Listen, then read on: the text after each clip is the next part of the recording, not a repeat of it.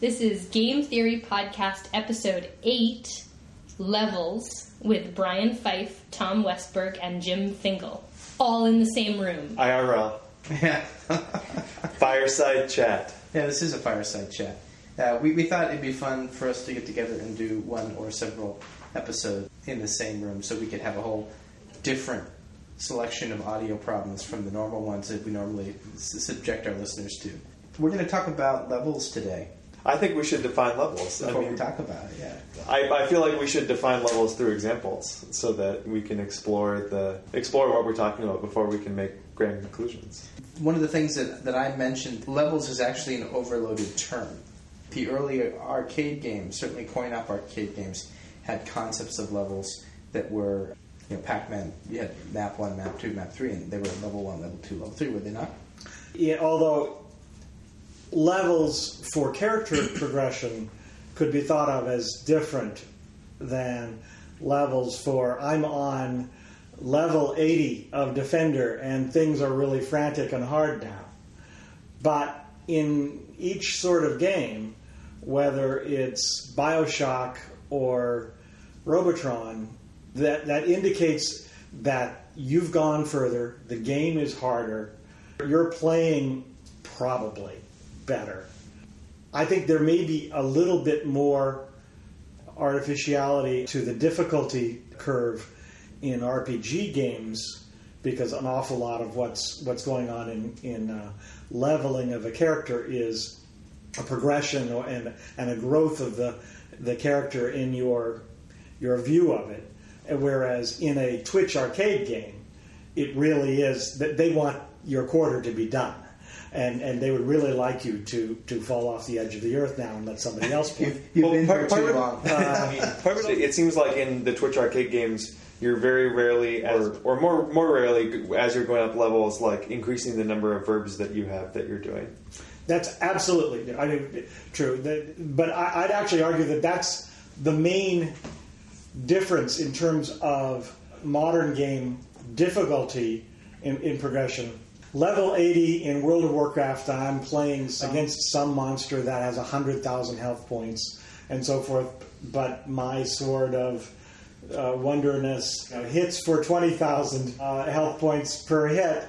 Yeah, I'm going to do it in five hits, whereas when I was uh, a noob in the cathedral courtyard, I still hit the wolf five times and he fell over dead. But I feel it's much more. Uh, I, I'm much more accomplished because they're much bigger numbers. Obviously, in both cases, part of that is the, the limitations of an MMO that it really can't be a Twitch game. That MMOs have latency problems requiring you to do things, aim things properly, and so forth, because they may not really be where you th- think you're seeing them. So you select, then you hit. There's uh, like a, like, a, like a second precision required, Right. something, but not like sub-second. So, so unlike what you could do with a Halo or or any uh, single player first person shooter, where it's you're clearly getting better, and and they're giving you harder challenges, smaller targets to hit, more enemies to deal with. Their AI is more sophisticated. That sort of progression. Although usually it's just you're getting a different game that happens to have better AIs. I, actually, I, I'm speaking not out of knowledge there. Well, but it seems I, it seems like first person shooters have more in common with Classic games. the classic games in the sense of okay, you could have a different gun that has different effects, but the primary thing that, that you're doing is is pretty pretty much the, the same. You're you're shooting people and you're trying to to aim for spots and maybe sort of the strategy of like where you shoot is, is different. I guess what I was thinking of when thinking of progression in other games, and someone will have to come up with an example of this, but just the, the idea that when you start out playing the, the new Diablo game, all you can really do is click and, and you're firing one thing at it. Whereas eventually, through your progression and as you get experience, you have many more options of spells that you could do or and abilities and, or and, and you you learn what is the, the essentially that is the the skill Mm-hmm. you're gaining in that game. I mean, there there's a little bit in Diablo Mm-hmm. of being able to move and and uh, you, you don't really get better at left clicking though. But Yeah. well, no, but- but you do you do get better at similar to World of Warcraft, at choosing a correct spell progression for the circumstance you're finding it. You're, you're finding yourself in. So you have certain sets of spells that are uh, more effective in certain situations, and that's the best they can do. Whereas in a first-person shooter, I actually generally think of, of uh, what first-person shooters do with the early levels is they're essentially tutorials for you. Yeah, well, they're, they're teaching you like how the world works and what sorts of things to expect in the world. Uh, I just want to give give people a heads up that we had a audio equipment failure, and so had to to switch our our setup on the fly, uh, which is why things may sound a little different now. One of the one of the comments that I, I wanted to make is that something that may be surprising to the youngsters is like the fact that these old games don't really have any character development at all. You talk about the old coin operated games, the bosses You can't upgrade things. the bosses get harder, and the the action, to the extent that the system hardware would support it, gets faster and more frenetic, and yet you're still firing bullets at the same rate that you were on level one. Everything still notionally does the same amount of damage that it did. Hmm. The, the contrast that you guys had was in World of Warcraft. You still have the worst weapon in the game, and you swing your knife, and you do way more damage as a level capped character than you would at a at a beginning level character. And somewhere in the middle between these two extremes is something like I'll say Counter Strike, where uh, maybe it's not an extreme, where your bullets do the same amount of damage no matter how long you've been playing. Mhm. You know, no matter and Counter Strike doesn't have bosses, but like theoretically, people should take about the same amount of shots, no matter. But how does Counter Strike have levels? It, It does. It does theoretically has- have a progression. theoretically has loot with money, right? but uh, that's the next podcast. Yeah, I mean, well, Counter Strike's a bad example because Counter Strike is a stateless match-based game, but It's we- very much more like I put in a quarter. But you bring up Halo though. Like I don't think you know the missiles in Halo never do more damage mm-hmm. as the game goes on. No, but the, The, game bosses gets are weighted to have more hit points, but your attacks don't really change. My picture of old school games tend to be the, the games where you're you're a little ship. Like a top-down shooter, nineteen. I, I always think of bullet hells. Yeah. So Yeah, but but even those, I mean, stage one you don't get the laser of uberness, but like a lot of the game, It does the tend to have power ups. Yeah. the power-ups are, are basically random drops. So I think they don't. So a distinction between levels and like equipment or loot is if you get shot, then you lose the power ups. It's not sort of like a permanent upgrade. Yeah. Yeah, I think that's a I think that's a fair thing to say.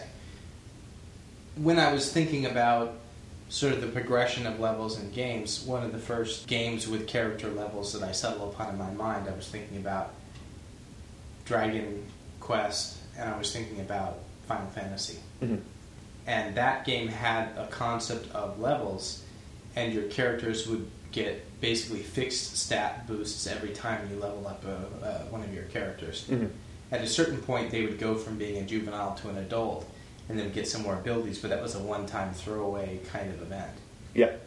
and that was it i mean leveling clearly improved your character but you had no say in how that improvement developed Yeah, where, whereas it, they eventually sort of uh, the Final Fantasy games at least evolved in the U.S. between Final Fantasies one and two. I don't think there were really fundamental differences between how what what leveling did. Though someone on the internet, please correct me. But Final Fantasy three introduced the, this uh, idea of sort of customized leveling, where you can get level up, but the level, levels up through getting experience. But then there were also these the effectively magic items, the espers that you could get that both taught you spells, but then also gave you bonuses as you, you leveled up. So that if you were equipped a particular one, every time you got a level up, you would get you would get three extra strength on top of whatever random that you got, which suddenly made the strategy of leveling up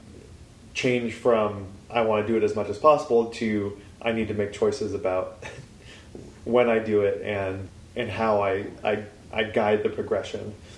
So here's here's where we get from level being a I'm just climbing up a hill Mhm. and so are all my enemies to character progression games in which correct me if I'm wrong, mostly derived, if not all, from D and D style uh, stat. Well, well, I was going to say, like, the next logical step for me after Final Fantasy was something in the D and D sort where you would choose where attribute points went when you leveled up. Maybe it wasn't D and D that first did this, but there was a game that did that. Mhm. And then, in my uh, unscientific attempt to try to put this together in my mind, the next kind of challenge to this or real variation was Diablo. Where the con- enter skill trees. enter skill trees, where suddenly you had the at least notional ability to have highly differentiated characters at the end of the game that had different abilities that needed different equipment that had different play styles different strengths and weaknesses. I mean, the Final Fantasy games, you were you, you chose different classes, and so you ended up at the end of the game well, yeah with we're not really even talking to class uh, to classes right now but more the But you have to- you- character progression within the class Well, it sort of gets to. I mean, it's it's similar to the Final Fantasy model where you you making choices in order to to shape the end state of your character. What is like an, an important part in not having or or being able to differentiate uh, your versions of the characters versus the ones that that your friends might have. Sure. Because there's also the assumption that your party has maybe a different composition than somebody else, someone else's, and you need to, you know, either maximize strengths or compensate for gaps in, in that, that party arrangement, right? Or you could just be better at at min maxing your characters. Yeah. Yeah, see, ultimately, I see th- uh, that that that sort of thing serving several purposes. One, they give you a sense that uh, your your character is changing over time. It is a a, a, a being who is going through a quest and learning uh, through the quest, but not just getting the specific things dropped from above that, that the, Mhm. the gods give every everybody who looks the, with the same class, and and that uh, lets you feel a, a, like if not a unique snowflake, one of only a dozen, uh, uh, and, and and that helps a lot. Well, it, but it also brings in like a a you are actually engaging in strategy in trying to figure out like what is the best pathway. Right, and that's that, that that's of course.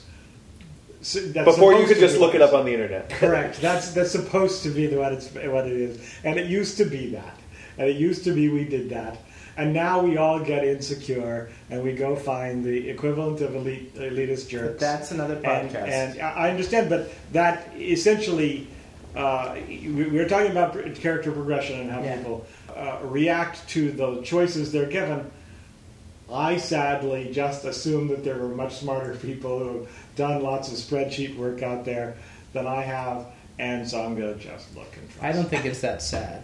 Well, but- but the- I mean, think it's this- sad for them. it's, it's, it's lazy. It's I, mean, I don't know. The, the problem is uh, when I take that approach, rather than engage myself in the game and actually look at all my choices and look at the choices ahead if uh, uh, uh, on a particular tree.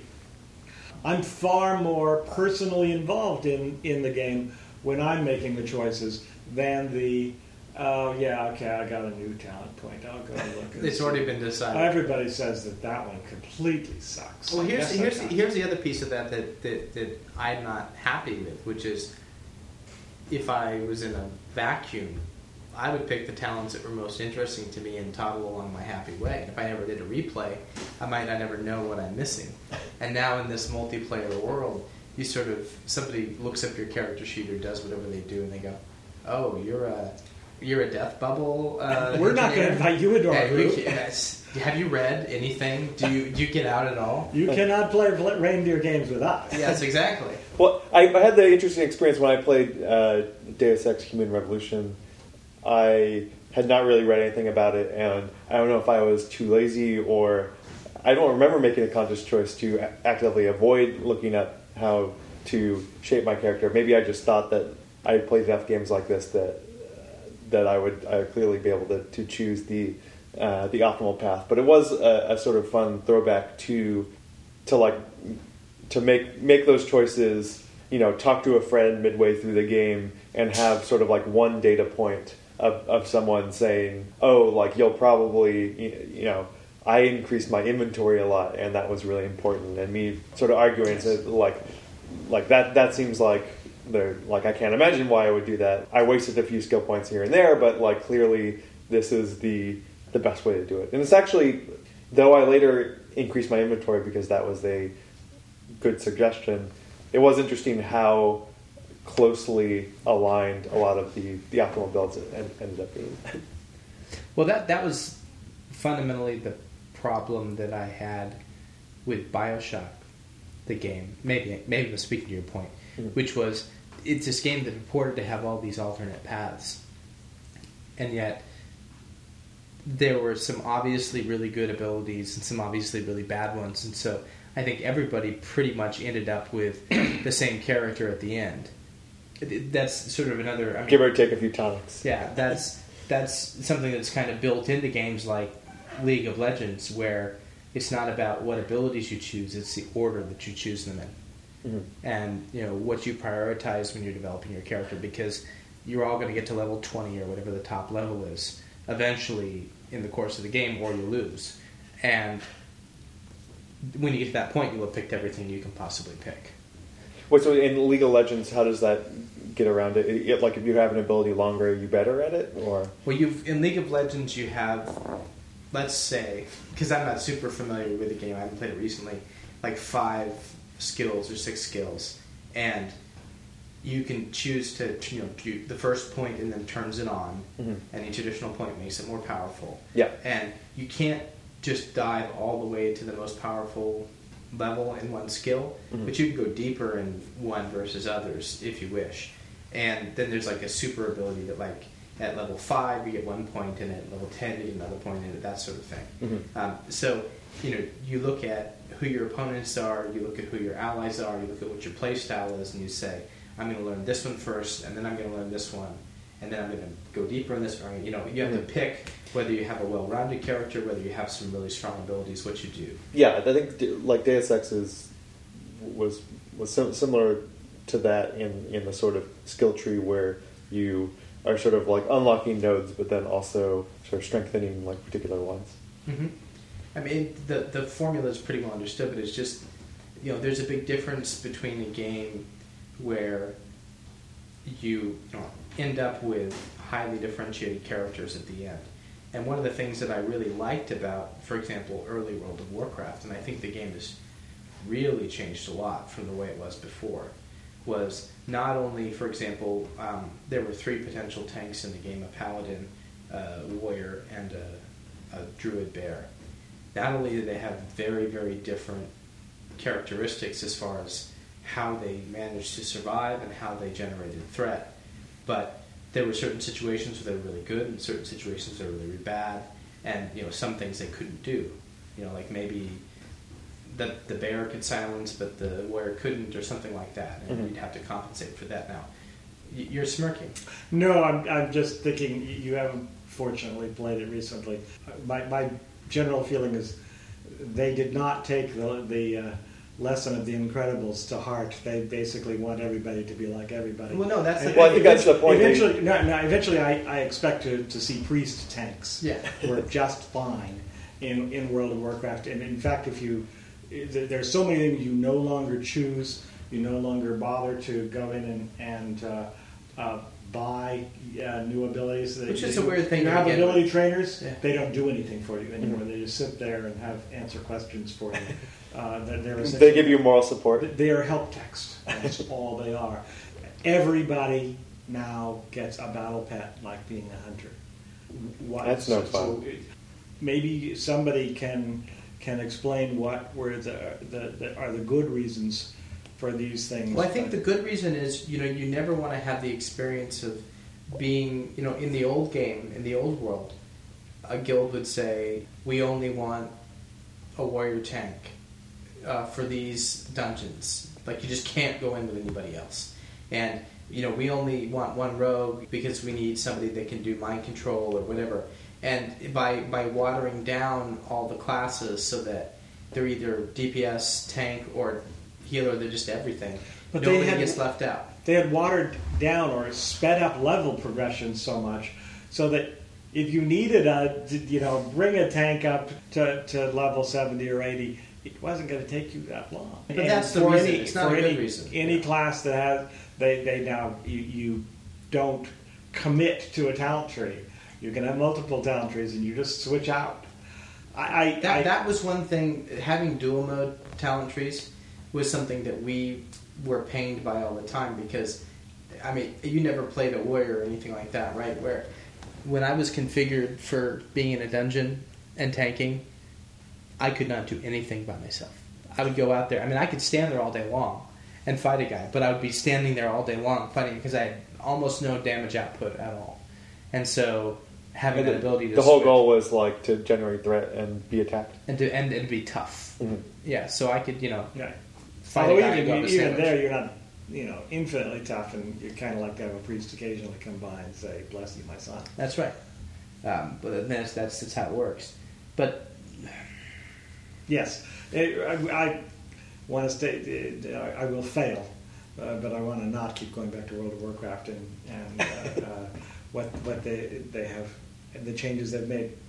I uh, I'm unable to figure out whether it's it's them or it's me. It, it, it's not you, it's me.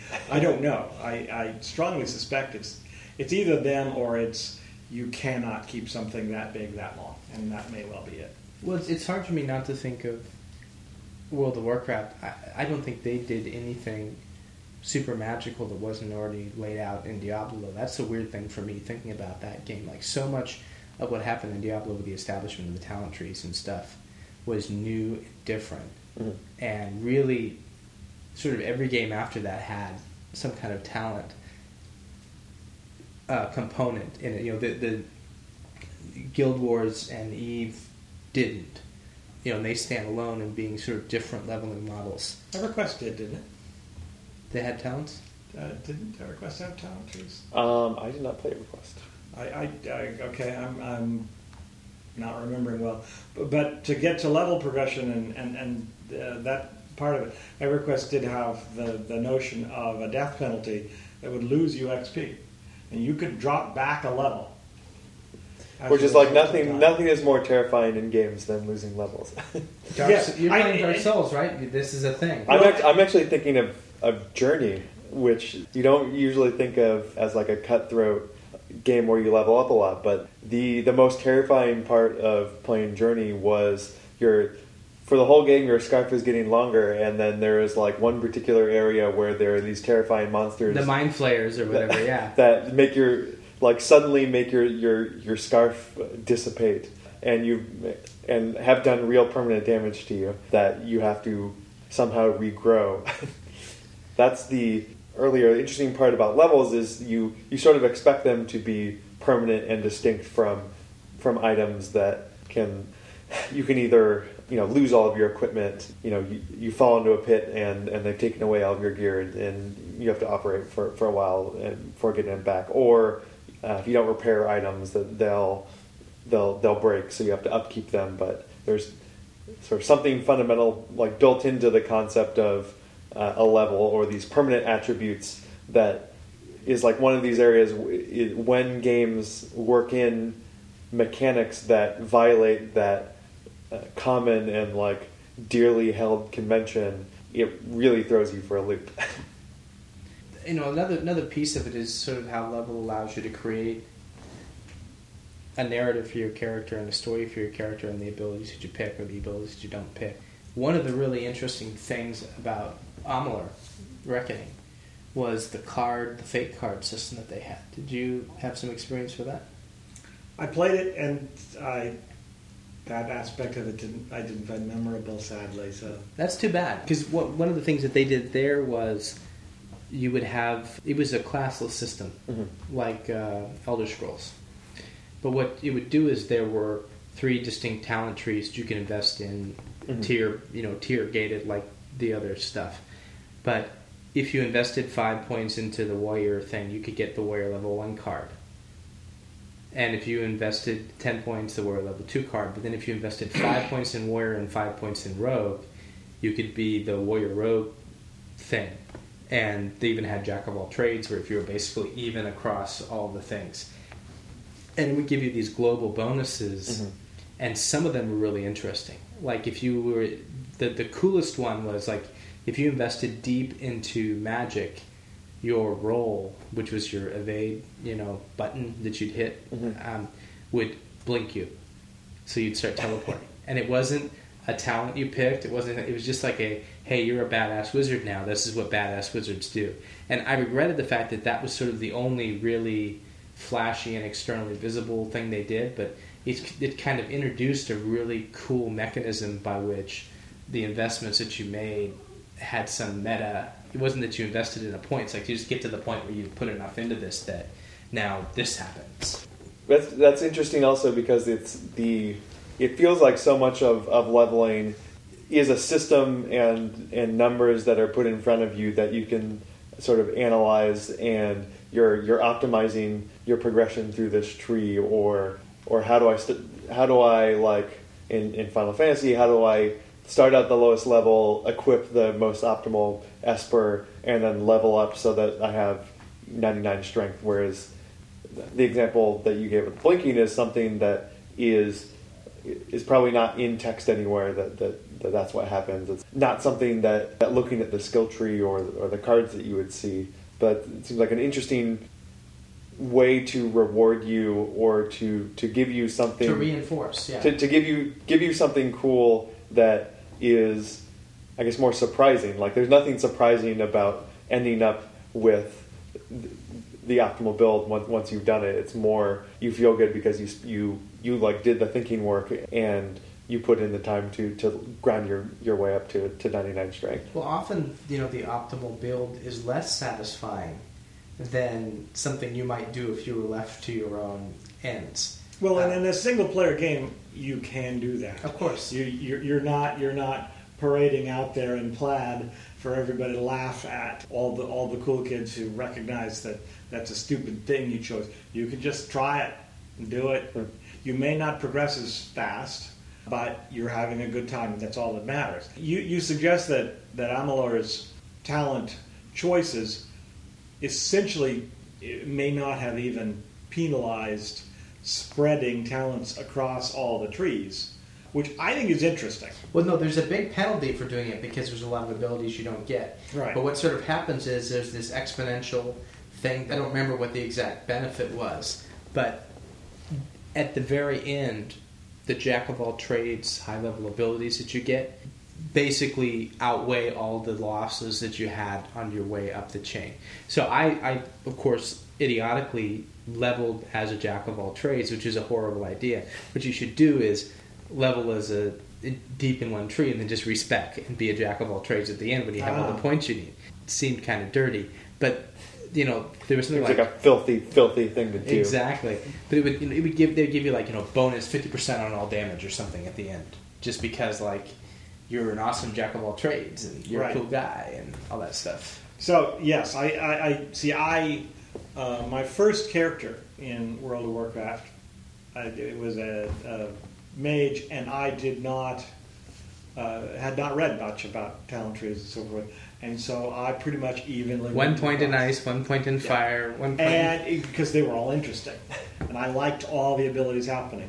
And at some point, I read something that says, "And you know, there are these dumbasses who do this," and I all right, maybe I'll find out how I respec, and and and. but it's not know. nearly as much fun. It really isn't. Well, You guys would have much more fun if you only played single player games. I, I have a great time. I suspect that's probably true. I, there's there's this whole business of, you know, where how do I look now? Uh, that that clearly, uh, my insecurities show up uh, to them. But but the reality was it was a stupid Yeah. choice. If I had bothered to actually look and look at the damage output I could do from the, the you know the four point ability as opposed to having split them across three trees and, and what I'd be able to be doing now if I'd stayed in one tree almost all the way uh, any place I'd it would have been obvious. But you don't get wind, fire, lightning, all that stuff. You know, you have to right sort of. and and i was having and and this, this sort of came out of i I was having it felt a great reward with every new spell i got Because it was good. every other level uh, you you would be running back to your character trainer and find out what do i get now and and if it wasn't just an upgrade of a spell i already had it was something new to have on my spell bar and to figure out how i work it in my rotation and that was cool Well, and the other thing about being a, a deep invested character in a game that grants abilities to everybody evenly, like World of Warcraft, is there's some you know there's a rotation. So every third level you get a better arcane bolt, and every fourth level you get a every even level you get a better firebolt, and the one after that you get an ice bolt. And so if you're playing all the you know if you're if you're doing a deep invested character in one of the trees, you basically rip all the other spells off your bar and don't use them. At what there's sort of an ebb and flow where in the leveling cycle, one is a lot more powerful per mana than the others, even given talent points, right? And yes, and Diablo three. Uh, if if I think about it, it appeared to me that the way in which it gave you new abilities and upgraded them seemed to deliberately. You needed to keep track because uh, if you stayed on your favorite and just kept it best at a particular level, you'd be better have been better off. You weren't choosing; these are just they were they were becoming available to you as you leveled. That you would you you needed to stop using your old favorite and move off onto this for a while, and that was actually probably a very good thing in terms of keeping the play feeling fresh. Uh, that that you would be freezing enemies in place versus having hands grasping them. But that's a or that's a very different philosophy from Torchlight, though. For example, the new Torchlight, where you can't unroll, you only are able to untrain like your last three skills you invested. right. And so I had this moment of deep, deep regret.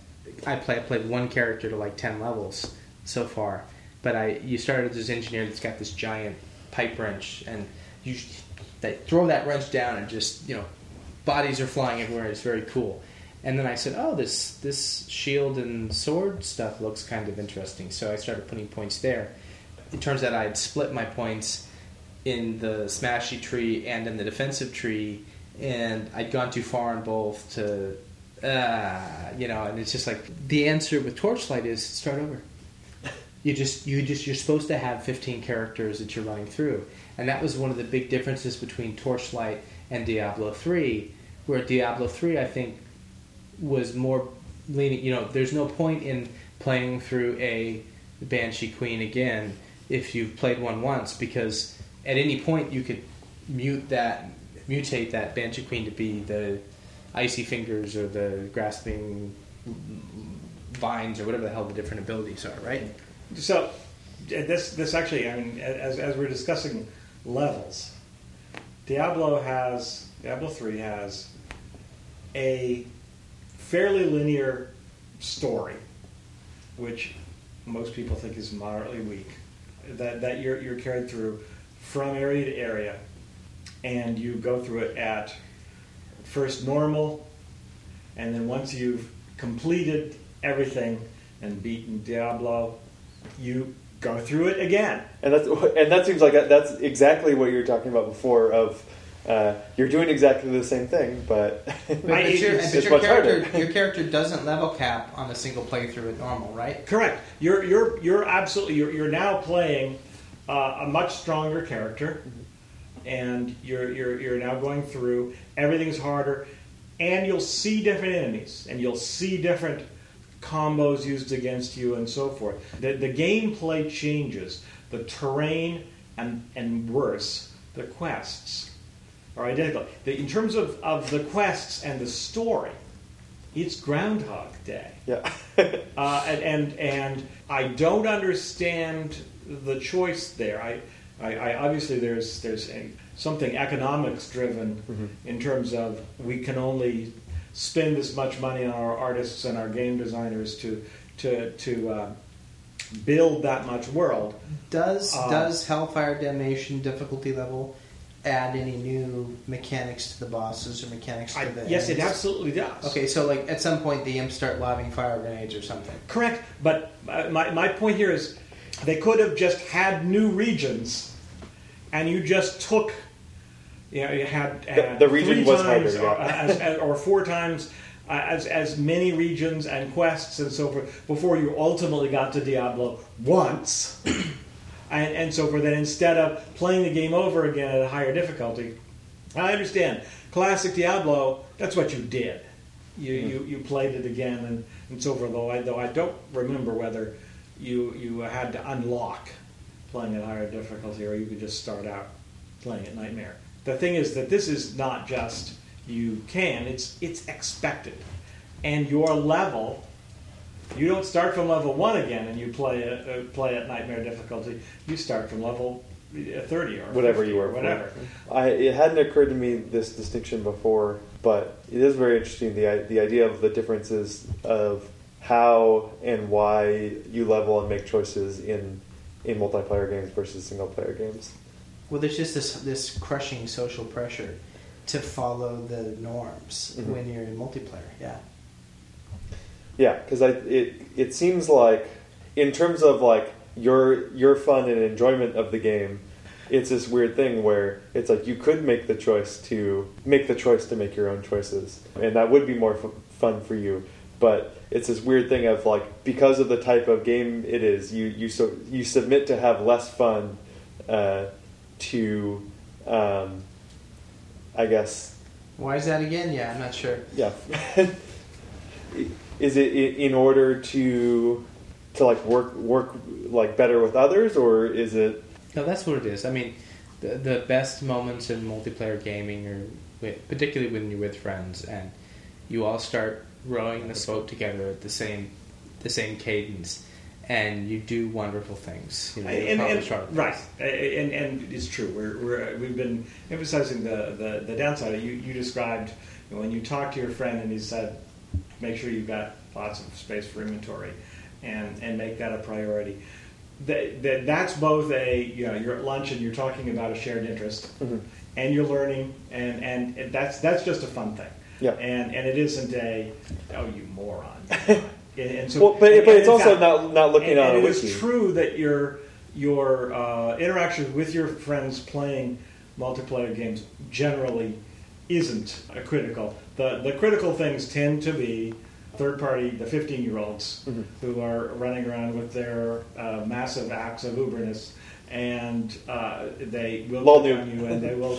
It's over. And at some point, I I guess we, we need to just decide that we're going to pretend that they didn't say it because it's.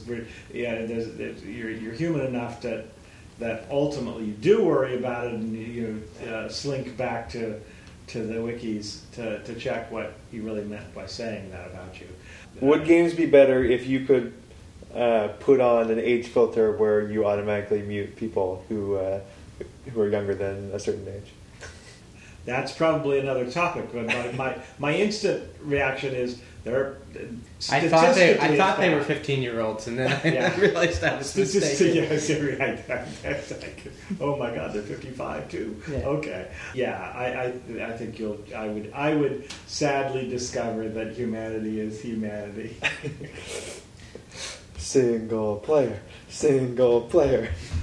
Yeah, know, we'll, we'll get you into World of Tanks. Well, when I when I When we the, get the- you into, into World of Tanks, Brian can explain to you why your turret is not the right length. but but but this is I mean I, again for me it, it's it's like I, I I feel like you know this isn't about single player versus multiplayer but there's something about the the playing the single player game that is more like like reading a complicated and fantastic book that where you're in, you're engaging with a like a wonderful intelligence of the, the, the person or people who, who designed the the game and the the experience that you're having though your the experience that you have is different from anyone else's Yeah. you're sort of in, engaging with like it, it was uh, designed and, and created by a, a mind that is, is showing you like brilliant Well, and, and the aspirations of a game like The Elder Scrolls, or series like The Elder Scrolls, is that eventually you'll get to a point where you're making music with this game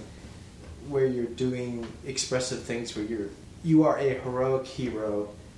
You're shaping the world to your form, um, and there's a there's a narrative that is that is created through your character's progression that is unique to you. Mhm. That is a, that is a creative act in and of itself.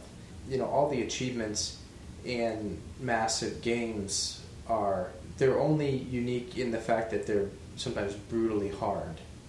There, there aren't as many that are as beautiful, I think. And even if they are, there's there's something about this sort of mass production. You know, oh, I thought I was the only person. It turns out there are 500 million you know people that have this as well. Mm. That that takes away from it a little bit. Well, I mean, arguably there are 500 million other people in their own single player universes who have those those those those things, but you you just don't see it. That I don't have to listen to him talk. I yes, I don't have to listen to the talk.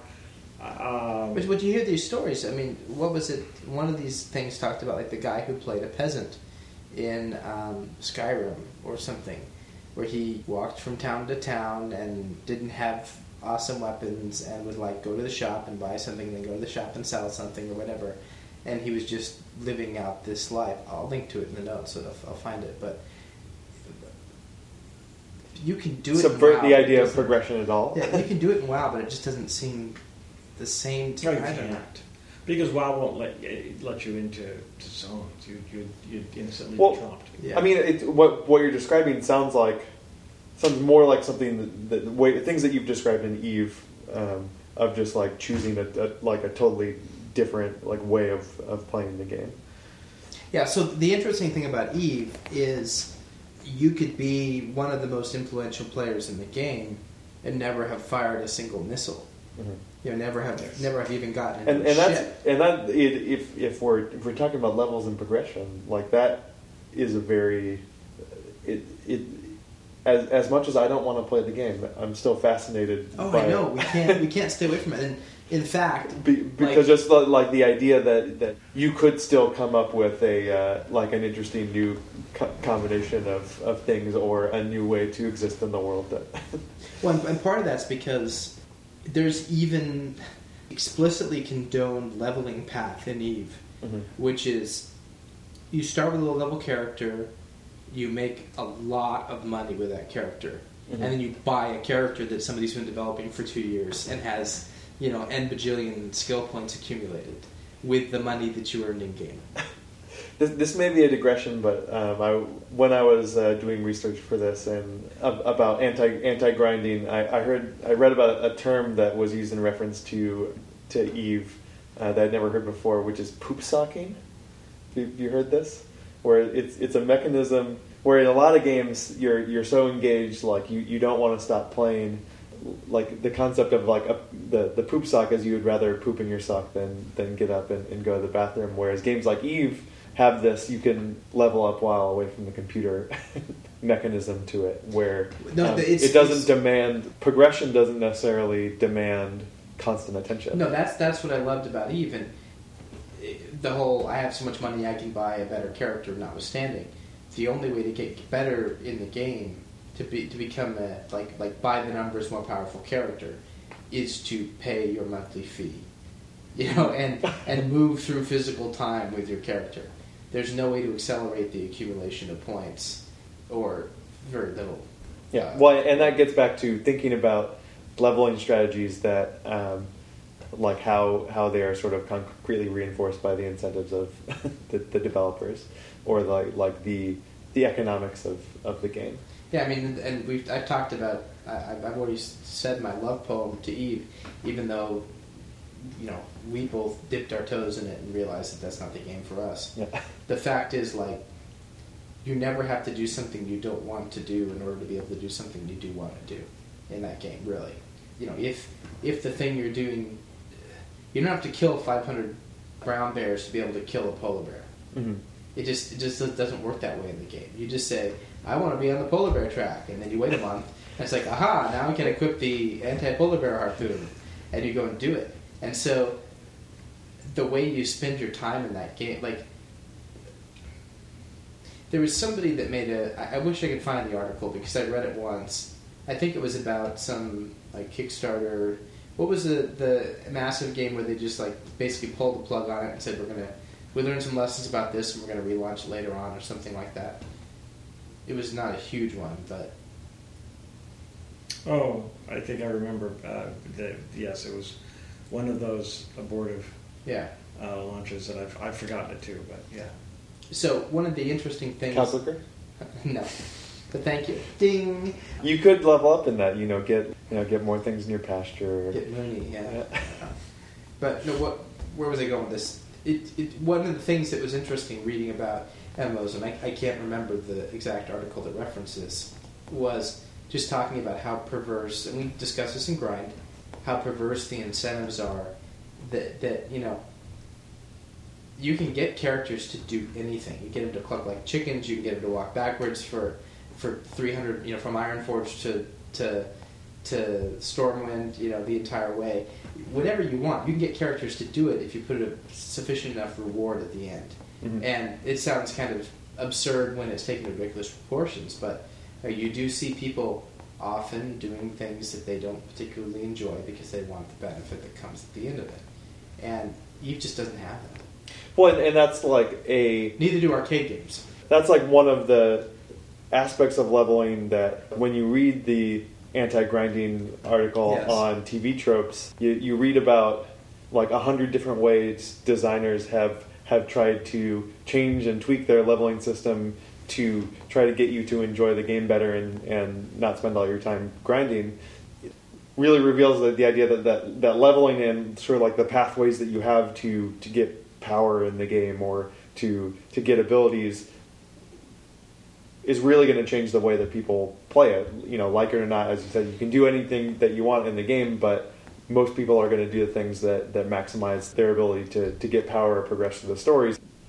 If the the mechanisms that you put into place reward them for, for doing that. And what I found so interesting about this the anti-grinding article was the different the different ways and examples that the game can um, like in Deus Ex, I gave the example of you know you could get like maybe 60 experience points for for killing a guy, and you get 100 times that for like going through one of the main story quests, and so that like it rewards you for exploring exploring content that is new and different rather than trying doing the same thing over and over again.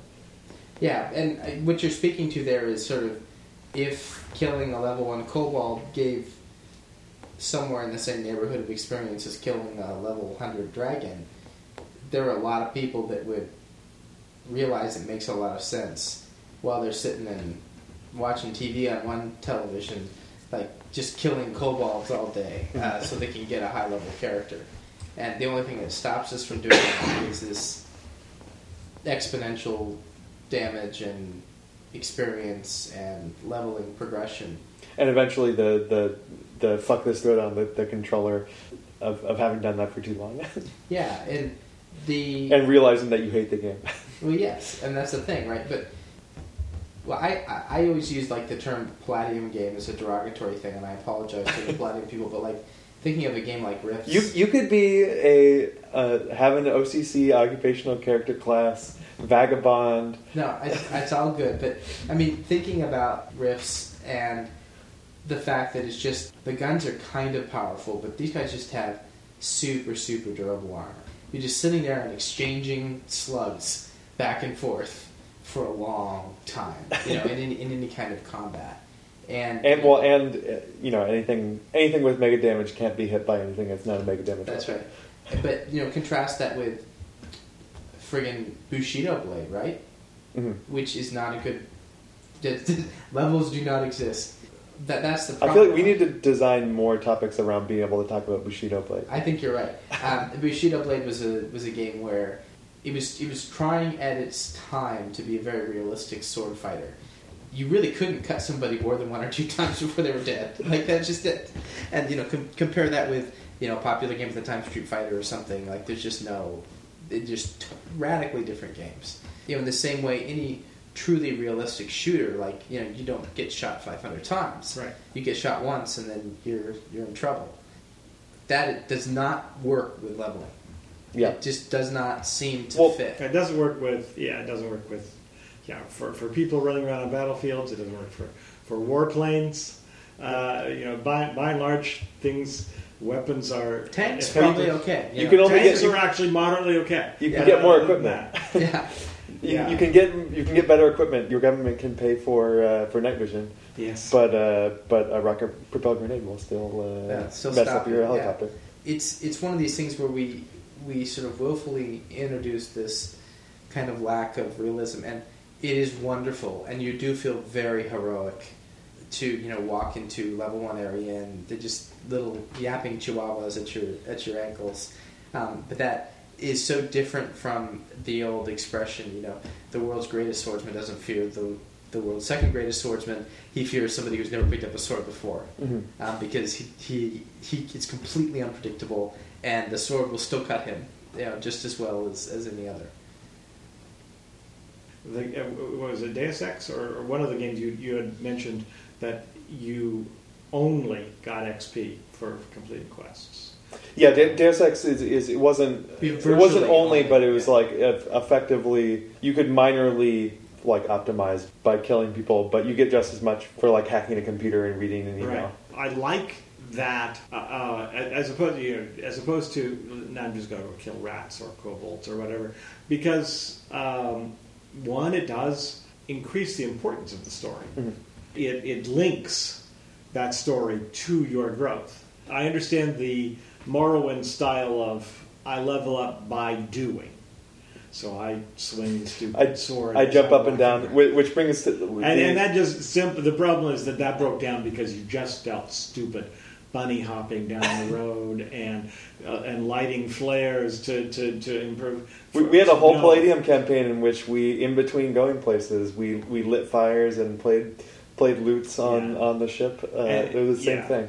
It's great, except if you feel that you're doing completely artificial behavior. Stupid bullshit. Somebody, To- to somebody, a character in the into period would make fun of. Yes. The, the, the interesting thing is the sort of the opposite of only quests matter.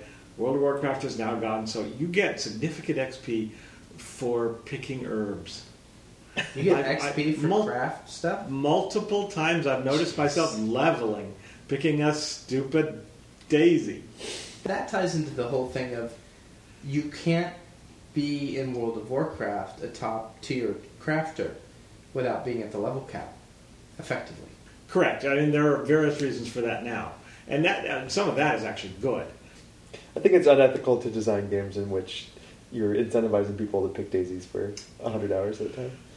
Or fish. With, I mean, I think the argument is that if you're playing, Like, how is that different from Farmville? but if you well, if you're playing a It pseudo, isn't. I'm not trying to force you to pick daisies. That's Farmville. it's a, that's what my the open daisies house is grow for. better because I got you to buy into daisy picking. not Morrowind, but some other game like Deus Ex or Fable or whatever the hell it, it is. There's this illusion that they purport that oh you can be silent as a shadow, a, a, a burly warrior, or you can be a clever diplomat, and yet the game only rewards kills. But some games like do like, and, and this is I think a testament to to the power of game designers. Like, if you get just as much experience for sneaking by someone or more experience, then Then it's a valid thing to do. Yeah, Yeah. absolutely. And that's, I think Deus Ex did a much better job of that Mhm. than many other games that have said that they have that same ability. Mhm. I think they. I think those games. I think particularly the the Fable games and so forth. They had that goal. At various points in their game development, I suspect they actually had things viable or pseudo semi-viable tracks for for various other choices, but they they either discovered that that there were dead ends people could get into, and it was just too complicated to keep track of all the combinatorials of, of uh, ways in which these stats add up to, to from you getting here to there and not being able to combine things in a way that was overpowered for, for what, what we expected, so they became far too hard or far too easy. They, so they, they, they I, sus- I imagine it was game design complexity ends up forcing them into stripping out those those alternatives. Uh, so alternatives as in like so limiting like the tracks to like a few different tracks to go through the game, or yeah, the thing is that uh, these these games are sort of saying I'm, I'm improving my stealth or my diplomacy or, or, or, or whatever abilities and how those affect my gameplay in other parts. And so, we're, well, okay, now, but what happens if I first push up myself and then I go through and push up my diplomacy way up, but I, you know, I haven't really leveled, and so I'm still playing at these low level. At what at what point am I, I am am I just uh, making things absurdly easy, or am am I are, are some things going to be designed that, that can only be done through brute mm-hmm. force? Yeah, well, and that was I would say that like the the one major time that I was pissed off at Deus Ex was the strategy is usually sort of like maximize so that you can like get into more areas and and unlock more dialogue options, and then once you do that, get stronger. And I was sort of going the stealth route, but then there was a boss battle where like there was no stealth, you couldn't hide, and You still Um, had tons of hit points and all of that. you still had tons of hit points, and you know if you if you didn't have a rocket launcher and all you had was a uh, a pistol that shot tranquilizer darts, then you weren't going to get very far. And suddenly, like I had a very low hit point guy that was was going head to head with you know a guy with two miniguns, and that was, I mean, it was interesting because there was it was a failure of de- of design that there wasn't actually multiple options to do that, but it also drew attention to the fact that the rest of the game was pretty good in that respect. And also, I mean, I bet if taken to the other extreme, if all you had to do was walk up to that guy and say, "Why don't we be friends Mhm. instead?"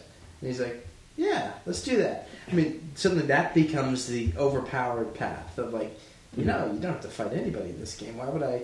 Why would I die two hundred times against the guy when I could just take this path? Mhm. And I'm sure that's the argument against. That and 15 year old boys want to beat things. Well, but they, they can they can do that. You know, there's plenty of games. other of the descriptions on on that that anti grind like leveling page were were more like oh well y- suddenly they like enemies give you less experience points the more you kill them or there's a limited number of enemies um, and then, really you, and then like- you have to move on. I but- really like the limited number of enemies thing because it Yes. it creates a world that you can actually change. Like Oh, and that's I God of killed War is the- like that. I killed the last effing you know kobold in this cave. The village. I mean, this is Marvel. It's a stuff. single playerish thing. The can do. villagers are going Right. to come in and they're going to start mining it again. Yeah. Well, that was I, I was listening to um, I think it was the Idle Thumbs podcast about DayZ, um, and that was the uh, they, they posited the, the interesting like variant where where now it's like there's a spawning system where you go around and you know zombies disappear unless there's someone near, and then they sort of like randomly spawn, um, and you can't like clear out the world of zombies, but the I guess the, the designer is toying around with the idea of Taking of back, like having a, having a curtain of like zombie free zones. or or like certain maybe certain servers um, you can you can kill all the zombies, but maybe you don't tell people which ones those are. Yeah. The to talk about uh, Tom. I think you have some some thoughts about this. The difference, especially when you've gotten familiar to the World of Warcraft style, where levels are fixed and difficulties are fixed, and your character gets more powerful, to being in a game that has this auto scaling mechanic built in. Um, something was just released that had that. Was it? Uh, was it Guild Wars two? where they scale down your character if you're in a low level area. You still Oh, get yes. XP. Yeah, well, there's also a single player. There's Oblivion.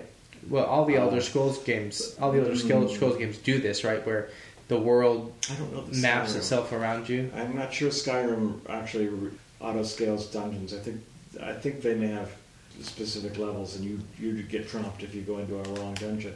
The, the auto scaling of dungeons in Oblivion was something that always bothered me. I felt it pulled back the curtain on the wizard to expose that it is just higher DPS numbers on me and higher uh, hit point numbers on the enemies, uh, because I would be going through the same the same cave that I worked hard at, and but now I am ten levels more uber, and I go still takes you the same amount of time. and it's it's hard, it's hard again. Yeah. And what, what, what, what's the point again?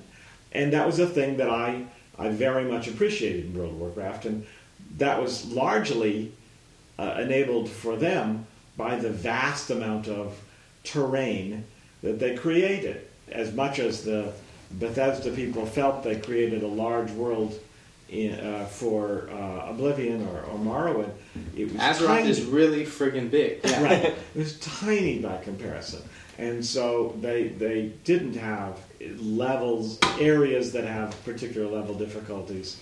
They they had quests that were particular difficulties. They would take you into a cave, and then later you'd go back into that same cave. You'd recognize all the aspects of navigation through it, and so forth. Again, Like Diablo three.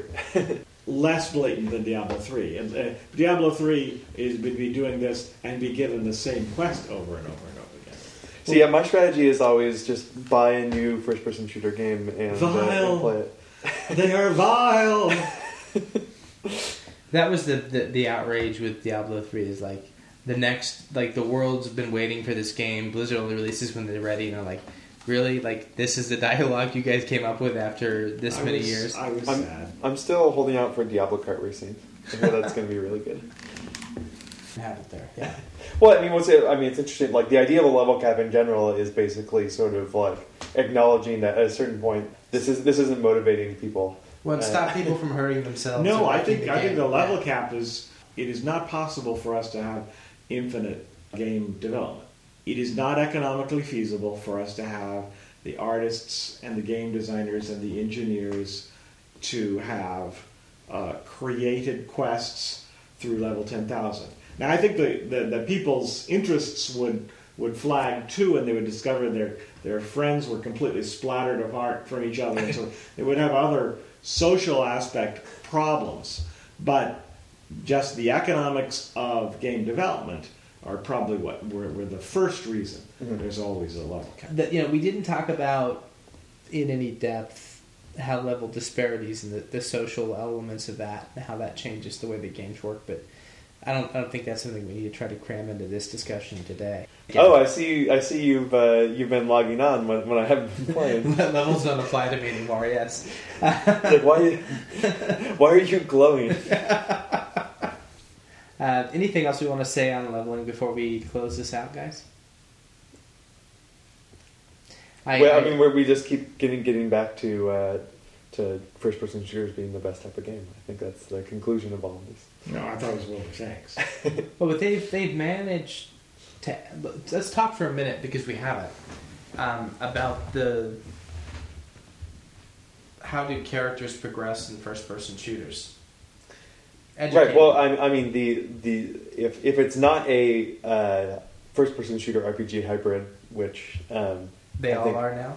it's not the case that they all are, though a lot of them are. I mean, Bioshock is is that. Well, yeah, but that's not what we're talking about. We're talking about Yeah. like the massive army games, but even those have unlockable things. you don't really get experience, but the the way that you you can get experience like things is by managing the the effectively the achievements you get in levels. So you're like switching guns so that you can kill five people with a Yeah, but, shotgun. but I didn't have the problem with there being this component of Xbox points Yeah. for doing things because that doesn't going head to head with somebody who has a million Xbox points versus zero. But again, but, but that's like a difference. multiplayer, yeah, mul- multiplayer aspect of it ver- versus the. I mean, when I'm playing Killzone now on on PlayStation, I have no incentive to to like do anything other than the uh, the plot of the game because You don't I don't even know if there are Yeah. trophies. They have Uh, trophies, but who looks at them, right? Yeah, at any given point, I can respec my, my weapons because they'll they'll they'll be the thing where I can always get my ammo back, and there'll be plenty of, of guns around. So it's it's a very uh, living in the moment experience uh, for the for almost the the entire game, which is nice. I think that's like that after playing trying to play Dark Souls a little bit, that that experience of uh, the the sort of intense in the moment experience rather than the strategizing like a little bit frustrated uh, Will trying to regret this? optimize Will I regret this six hours later? Kind Yeah. of thing. Yeah. um, and sort of like constantly being you know thing I, I liked about about the Half Life games you sort of constantly in new environments and in in doing new well Half Life more doing new and different things than in uh, in Killzone but Well, and Half Life had, for the purposes of this discussion, Half Life had absolutely no character progression. Yeah The first Like- shell you fire in the submachine gun, and the last one you fire at the end of the game, doesn't. There's no difference. You in move damage. from the up up from your crowbar. Yeah. but, but that's more you get an item. Yeah. There's just a slot that's illuminated or not illuminated. It's Right. not like you choose the Kalashnikov or the M1A1, but that doesn't matter. Well, it's an interesting thing, though. There's a notion of progression, as in my abilities have Mhm. gone up, as opposed, and, and, and there's a fine distinction here. I, my, my abilities have changed because I found a different item that shoots a different way. in in Doom, there's very much a resource management aspect of it. Of like, I have a limited number of BFG shots, so I'm going to save.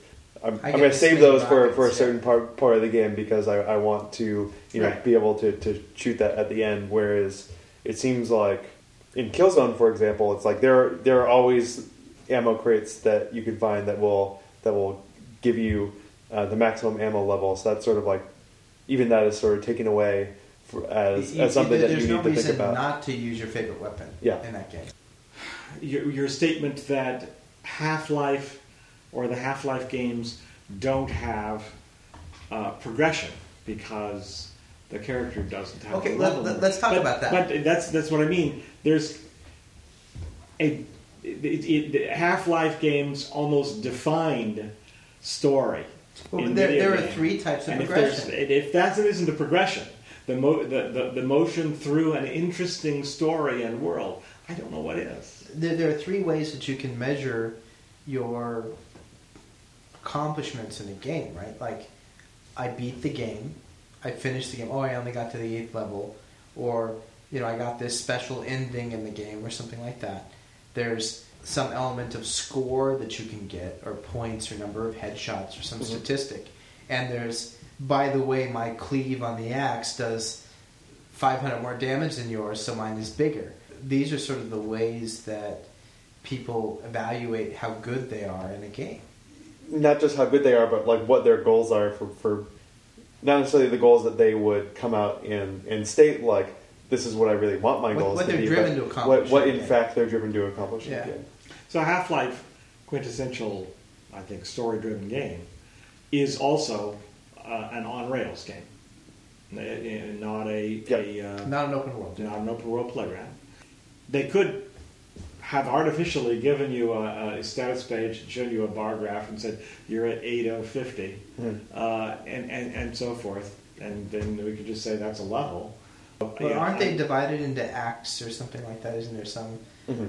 Uh, Yes, Different- I I actually think that that's probably a conscious choice on the, their part in terms of it being them them thinking of this as an interactive story. They were trying for that and succeeding better than most. You could probably uh, suggest that having that bar graph and giving you a visual cue that you're almost to the end of uh, of something and so forth. So you, it gives you a hint of, of what's got to be coming. You're- Oh, you're- it's it's uh, 40, 43 minutes past the hour. I think they're about to uh, you know figure out who really did it. and this Uh, can't this can't be the, the plot twist. This has to be the resolution because Yes. uh, we're, we're watching Yes. the next show in five minutes. yes, yes. We we've already had the first two false people who are going to be accused. We, This we thought it would heal him, but it only right. made him sicker. Oh no! Exactly, as opposed to yes, or or the house Yes. loop. um, Um, and and you would right, you'd be able to figure that out um, just by knowing how, how late you were in the game. So on some level, they're probably not telling you that just to preserve aspects of story. One of the things I like about Valve games is the, and we said this before, this the, you're always doing new things and learning. Uh, you feel like you're you're learning like new ways of, of interacting with the world the entire time, and, and there's sort of no aspect of, of grind in that. I think it's very difficult to set a pacing of a traditional earn skills, get more powerful level character, and have that kind of sense that you're constantly Doing something new. you're constantly incorporating new abilities and learning how to respond to that and, and play differently. It's a it's a hard thing to do. So we should just not play games that are like that. We just need to wait for the ones that are that come down on beams of light. we have levels. This is it, right? Anything else you guys want to say? I'm gonna I'm gonna level up to another cookie. Yeah, I think so. Mm. So I have to tell you guys, I'm done with World of Tanks. I'm not saying like I'm never gonna play it again. I'm just saying It's- it's terrible because they just rolled out 8.0. It has physics. Oh, they did. I played one game. It was pretty satisfying to like bump into a, a tank that was low, lower weight than me and like shove it, you know, five feet over to the side. I haven't seen anybody jump off a bridge or take a header off a cliff or anything yet. But they also buffed my my big tank. They gave it a lot. Like of, you said, they, they, they tracked the T50. Well, yes, they they reduced its. Some the World of Commanders guy made a joke about that, where he's like, "It's still okay. Well, it's still the best scout in the game, but it's not as awesome as it was before." Uh, there was there was something about the way that the T fifty two turned that you just knew it wasn't going to last. It was just too awesome. But anyway, But why are you done? That that I- sounds like I just I don't know. I haven't played the game in you know two weeks. I, I or since we last talked. I you know Paul now um, Torchlight's out and uh, well, Borderlands Two is out. Uh, I got him hooked on FTL, uh, which I still gotta play that. FTL. Oh my god! Just stop and buy it and play. it. I mean, I, I told you guys I love NetHack. it is that, but so great. Um, After I finish Killzone, FTL's next one. that's the Yeah. one. Yeah. My next thing is going to get to get into Torchlight 2.